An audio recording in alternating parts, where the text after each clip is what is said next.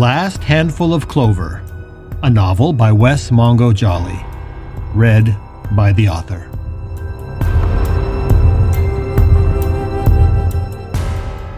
Book 2 Gifts Both Light and Dark.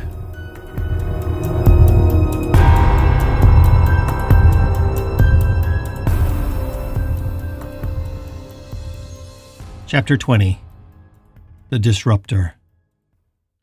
June 12th, 3:32 p.m.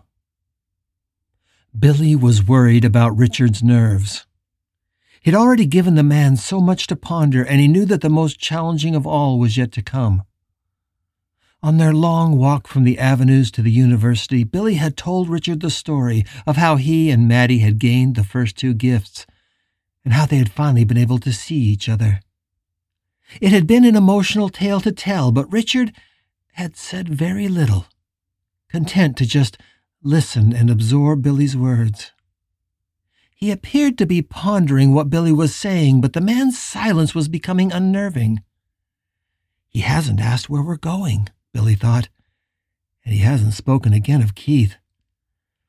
There is a passivity in this man that does not bode well for any of us. Does he have it in him to do what destiny is going to ask? They walked in silence for a time, and finally Richard spoke. Billy was relieved that he seemed finally ready to ask his first questions.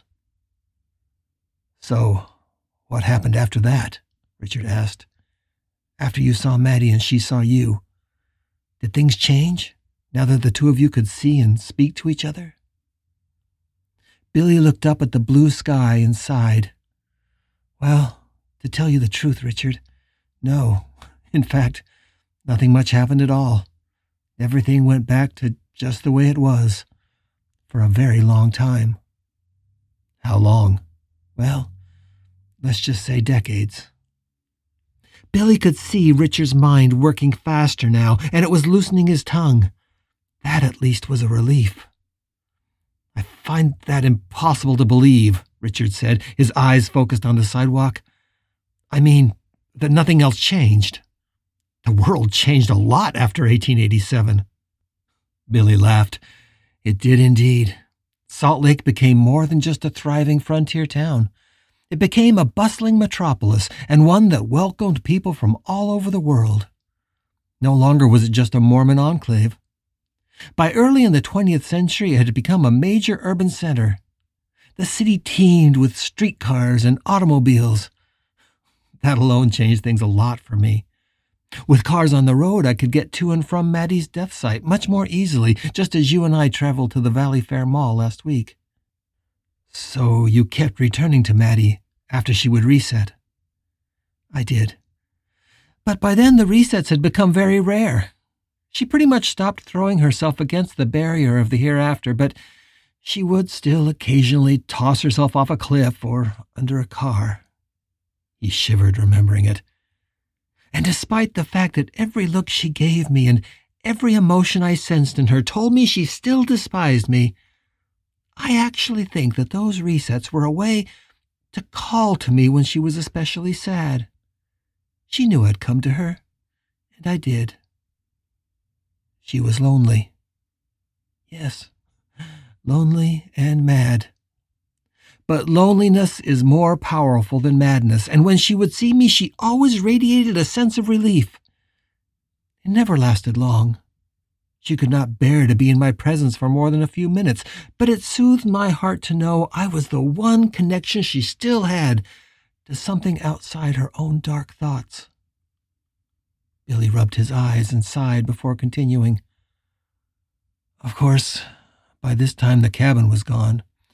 It was just an overgrown clearing filled with prairie grass and sagebrush.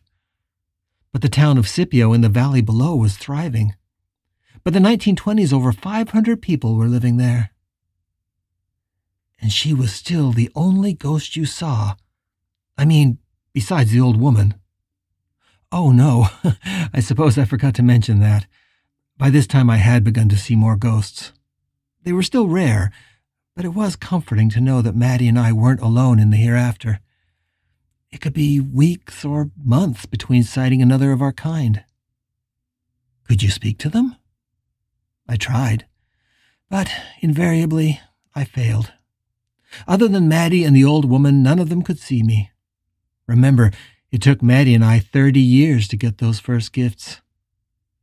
The ones I had the first day I returned. Billy sighed and looked at Richard as if he was some kind of mythical creature. But many things are different now. Perhaps you're just the natural evolution of our kind. Although it took us 30 years to get the first two gifts, the new ghosts that are arriving now usually get the gifts within the first three or four years. So much is changing so quickly, and I don't understand why. And you still couldn't touch any of them? Richard asked. No. Back then, I, I didn't even dream such a thing could even be possible. Richard sighed. He seemed unhappy with that answer. Okay. So what did you do? Do? Billy asked, stopping to look at Richard quizzically. What do you mean? I mean, what did you do? Richard said, clearly frustrated. What you're describing to me is still all more than a century ago. You must have been doing something for the past hundred years. I'm sorry to disappoint you, Richard, but for the past century, I've done very little, if by that word you mean action. My life this past century has mostly been one of observation and contemplation. You're kidding me, Richard said.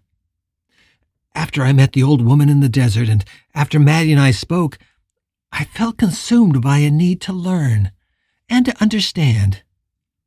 And so I became an observer, a watcher, if you will, and if you don't mind my saying so, a bit of a philosopher. Richard laughed. when I first met you, I thought you talked like some of the philosophy professors I know at the university. You seemed like a stuffy old man crammed into the body of a kid. I'll take that as a compliment, Richard, Billy said with a grin. I'm not sure it was intended as one, but okay. Richard waited for him to go on, and when he didn't, he added, I have to say, what you're describing sounds pretty boring, more than a little depressing. No, not at all. In fact, the 20th century was the happiest time I ever experienced. I was pursuing a life of the mind, and it gave me purpose. Richard grimaced. You might have had a purpose, but you couldn't have had much hope. Billy cocked his head sideways, looking at Richard as if he didn't understand what he was saying. I don't know if hope and purpose are really all that different, he said with a tired smile. The meeting with the old woman in the desert provided a kind of spark or a seed around which both hope and purpose accrued. Even though I didn't know what it was, I became convinced that there had to be some reason we ghosts were here, and some purpose we had been destined to fulfill. So I set off to find it. And did you? Richard asked. It isn't achieving our goals that makes us happy, Richard, Billy said, putting a hand on his shoulder. It is the striving for them. And what I learned gave me plenty of reason to believe that I had a purpose and a reason to go on. I became convinced that God had a plan for me. Richard stopped walking and looked at the boy with clear disdain and perhaps even disgust. He rolled his eyes and said, Well, you just lost me there, talking of God. It sounds like you've been drinking too much of your own Kool Aid. Yes, perhaps, Billy said with a shy grin. But it wasn't just my Kool Aid.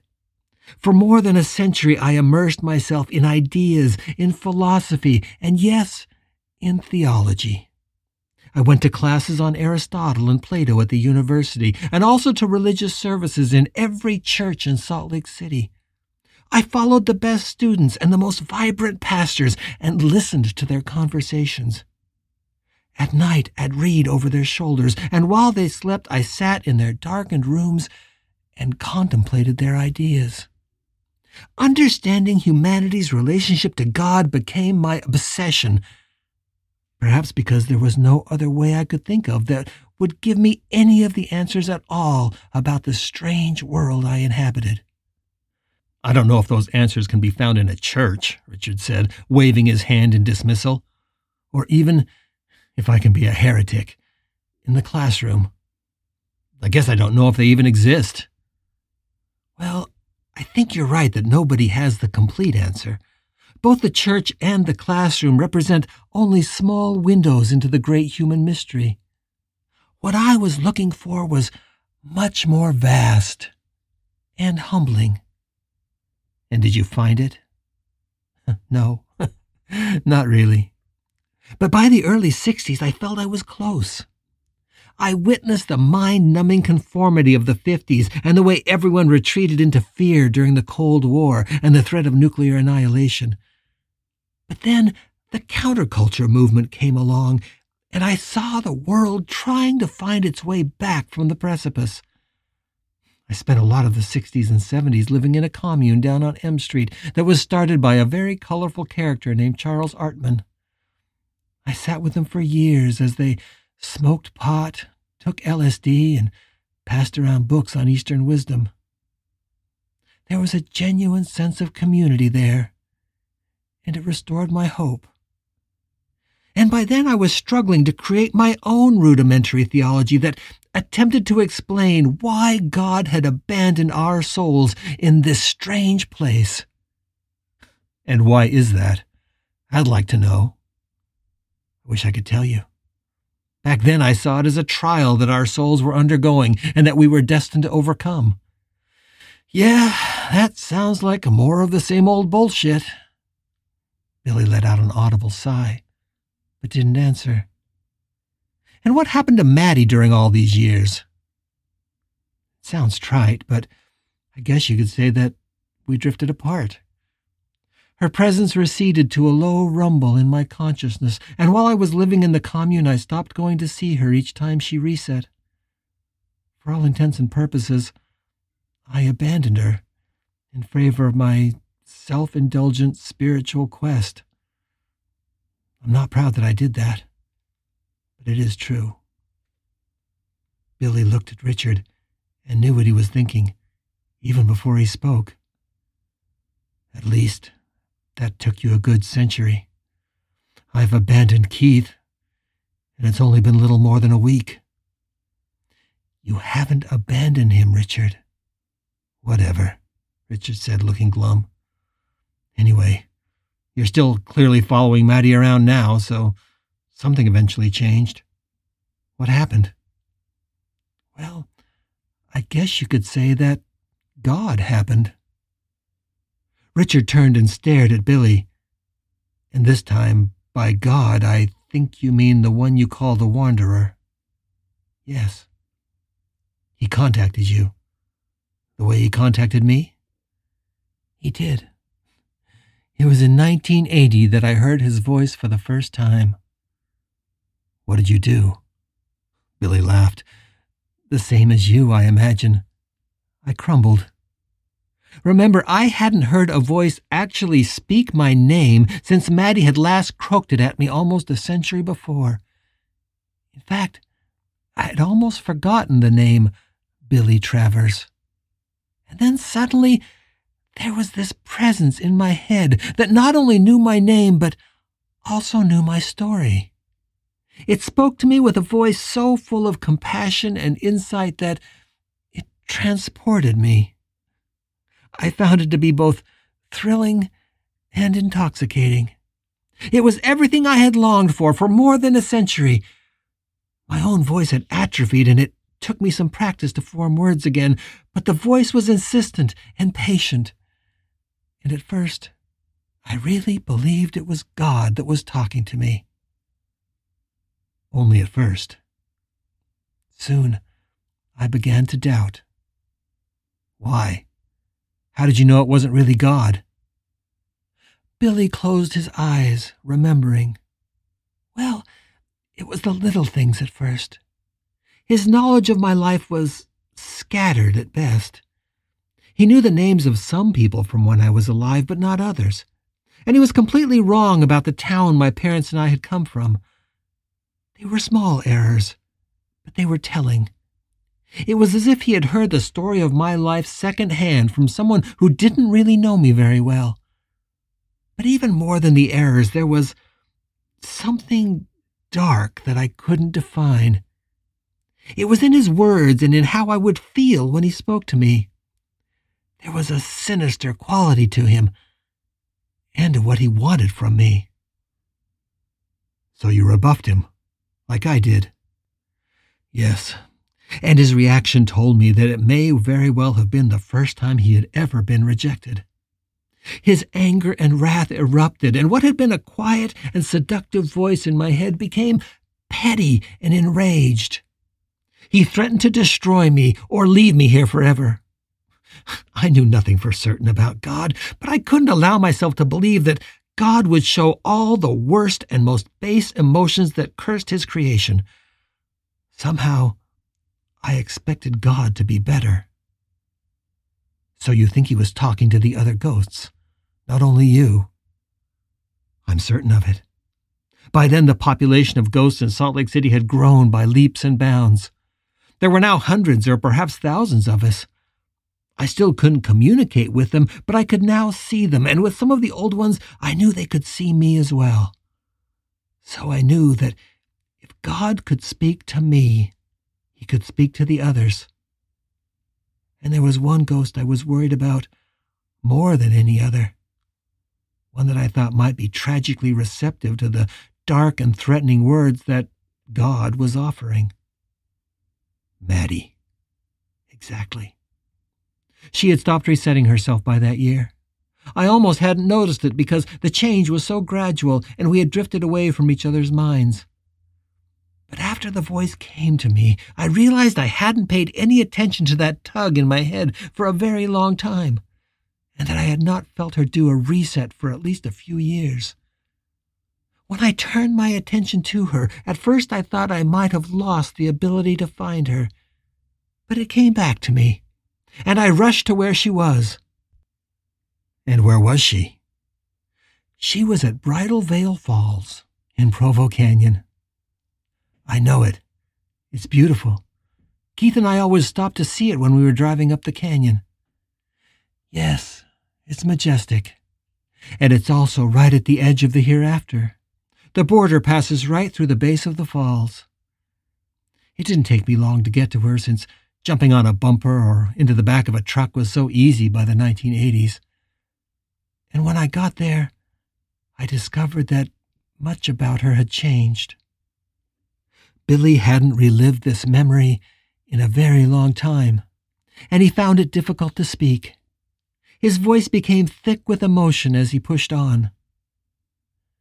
She stood just feet from the border of the hereafter, looking up at the spray which cascaded around her and through her like waves of light. No longer was her madness radiating off of her like echoes of chaos. Now her mind seemed focused and cold. It was calculating, even conspiring, and seemed backed by an almost fanatical intensity. How she is today, Richard said. Yes. And when I got to her and looked in her eyes, I realized she was under the thrall of this terrifying entity, and probably had been for quite some time. She was why he knew what he did about me, and why his knowledge was so fragmentary and scattered. Maddie had told him about you, Richard said, understanding dawning on his face. Did she speak to you? At first, all I could get from her was a loathing that transcended anything I had felt from her before. But when she found her words, she screamed that God had told her I was a demon and that I was there to tempt her, to destroy her. She would go from that raging monster back to the little girl in the blink of an eye. And when she was the Maddie I remembered, she begged me to fall on my knees and give myself to God. She said that if I didn't, then I was destined to remain here forever after God had taken all his righteous angels with him into heaven. I tried to reason with her, but it was no use. And eventually, in her fury, she turned and threw herself into the falls, which was also through the border of the hereafter. I had never been so close to her before when she reset, and it felt like the connection to her in my brain was being ripped out of my skull. I stumbled away and climbed up the talus slope. My goal was to get to the road so I could get back to Round Valley and the cabin as soon as possible. I wanted to follow her. But someone stopped me. Billy looked at Richard and saw his eyes grow wide. It was as if he was expecting this part of the story. Was it the old woman? It was. And surely by now you realize that you've already met her. Yes, I knew it when you told me how she was dressed. You're talking about the old woman who was at the funeral home with Keith. I saw her again at the cemetery today. Her name is Tooele and she is the daughter of a chief of the Goshute tribe. Richard absorbed this new bit of information without comment. What did she say to you? It wasn't what she said. It was what she did. As I was rushing after Maddie, she stepped out from behind a parked RV where I'm sure she had been watching the two of us. She appeared as if out of thin air, and it startled me. I froze in my tracks with her just inches in front of me. Without speaking, she lifted one of those gnarled old hands and placed it on my chest. And Richard, I felt it. Billy's recollection of the moment caused his body to shake all over. Richard, you can't imagine what it was like. I know how shocked you were when I grabbed your wrist outside of the courthouse, but you had only been dead for a matter of days at that point. You still remembered what real touch was like. I had forgotten it completely.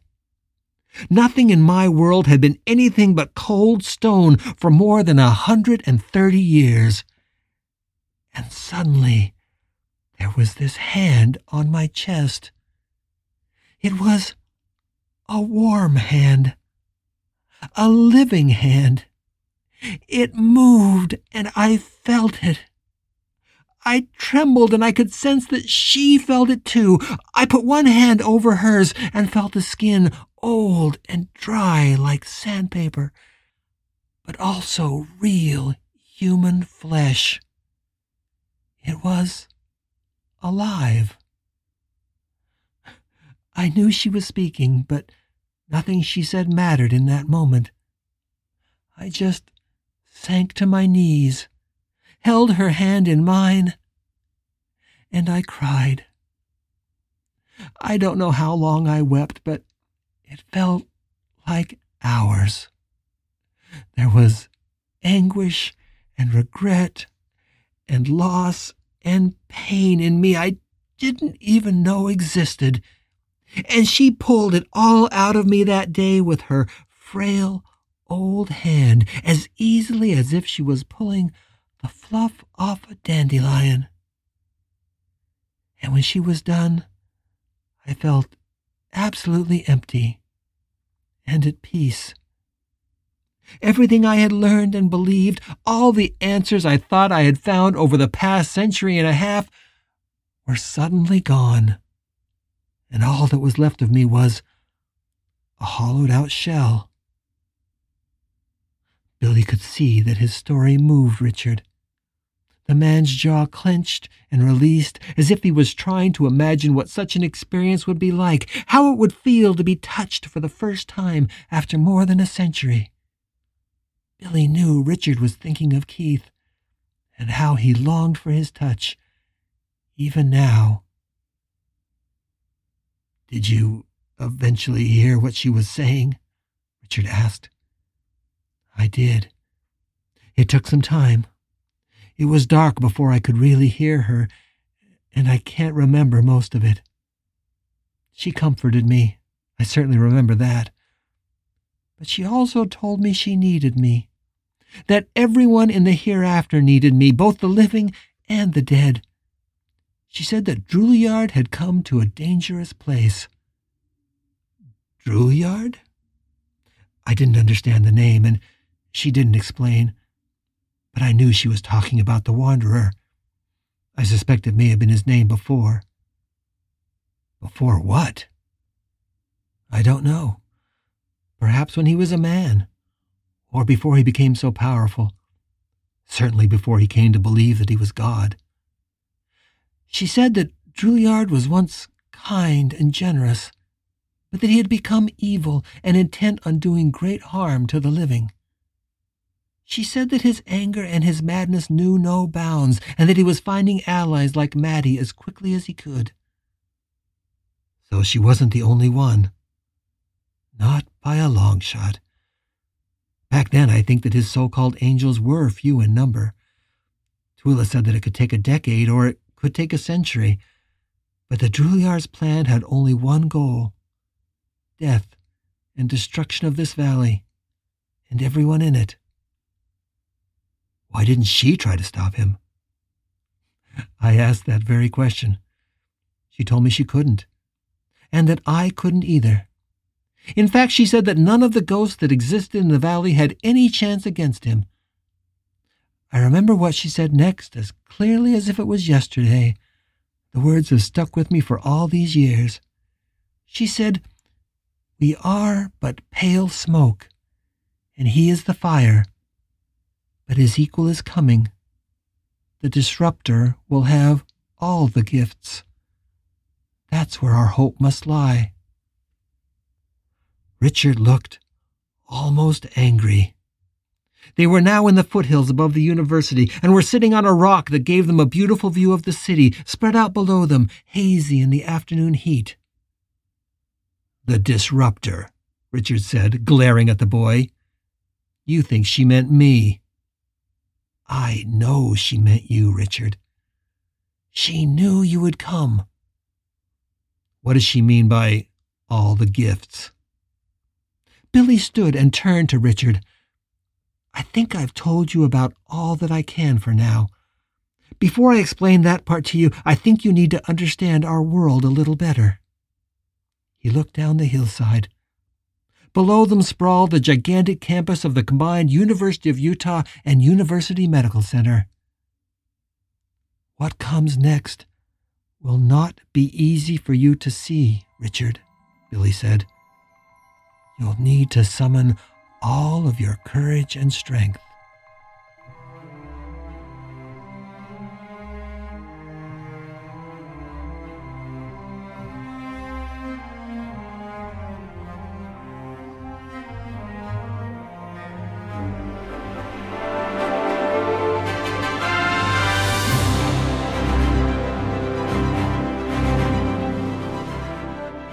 You're listening to The Last Handful of Clover, a novel by Wes Mongo Jolley.